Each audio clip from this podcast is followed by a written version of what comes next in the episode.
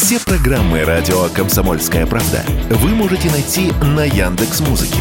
Ищите раздел вашей любимой передачи и подписывайтесь, чтобы не пропустить новый выпуск. Радио КП на Яндекс Музыке. Это удобно, просто и всегда интересно.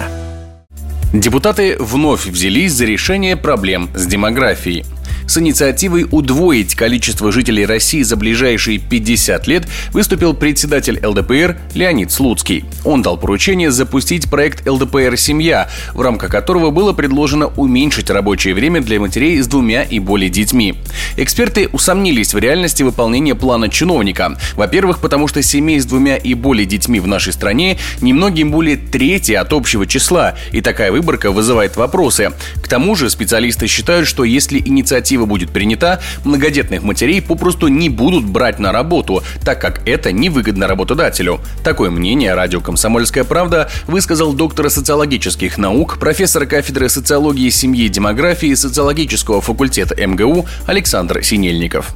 В общем-то, мер, конечно, очень благая для этих матерей, тем более, что они и так сплошь и рядом отпрашиваются с работы, чтобы пораньше забрать ребенка из детского сада или из школы. Но надо иметь в виду, что вот тут есть некоторая опасность, что в этом случае их будут менее охотно брать на работу, потому что тогда для работодателей это будет невыгодно, особенно в частном секторе, хотя и в госсекторе это тоже возможно.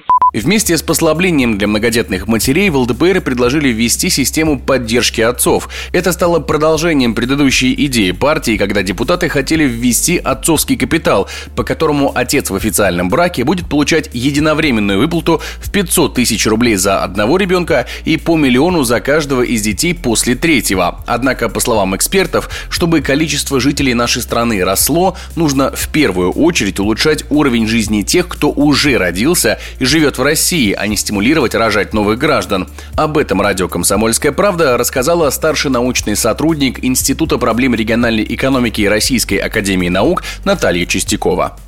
Можно увеличить продолжительность жизни для того, чтобы те, кто уже родились, дожили до старости. Вот это действенный совершенно резерв, который уже опробован, который дает эффект.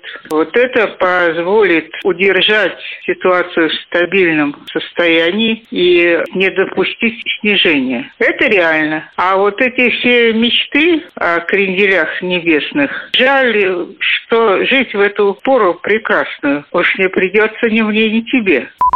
Согласно данным Росстата, за прошлый год население нашей страны уменьшилось более чем на 500 тысяч. Причинами стали увеличение смертности во время пандемии коронавируса, снижение рождаемости и массовая миграция. Егор Волгин, радио «Комсомольская правда».